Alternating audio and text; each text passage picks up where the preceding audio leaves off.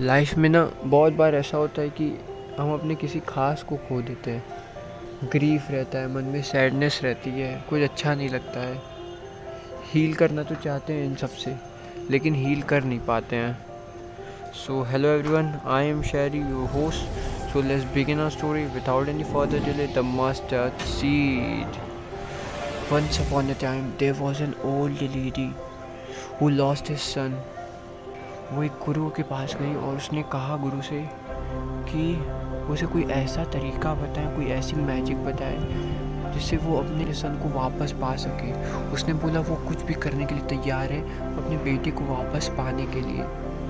Saint ने उसको समझाने के बजाय उसे कहा कि वो एक ऐसे घर से मस्टर्ड सीड लेके आए, जिसने कभी अपनी पूरी लाइफ में जिस घर ने सौरों सैडनेस ना देखी हो। उसके बाद लीडी निकल जाती है ऐसे घर के लिए। सबसे पहले वो एक बड़े से मेंशन के सामने आती है।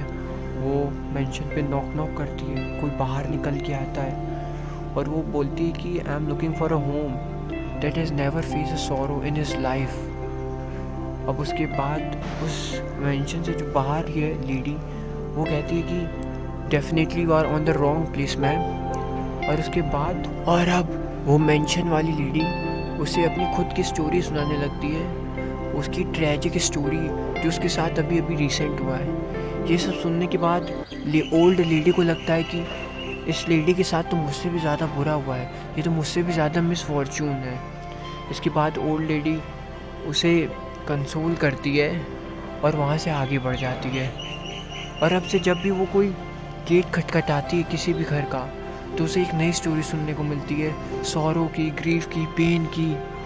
और वो इन सब में इतनी डूब जाती है, इन सबको कंसोल करने में, इनकी हेल्प करने में, इन सब में इतनी इन्वॉल्व हो जाती है कि वो अपना खुद का गम, अपना खुद का ग्रीफ अपने खुद के बेटे को खोने का दुख और दर्द भूल जाती है। तो यहाँ पे सीखने लायक वाली चीज़ ये है दोस्तों कि अगर आप कभी कभी लाइफ में कोई सैड फ़ेज़ से गुज़र रहे हो तो आप दूसरों की स्टोरी सुनो। आप दूसरों की ग्रीफ दूसरों की मिजरी के बारे में सुनो।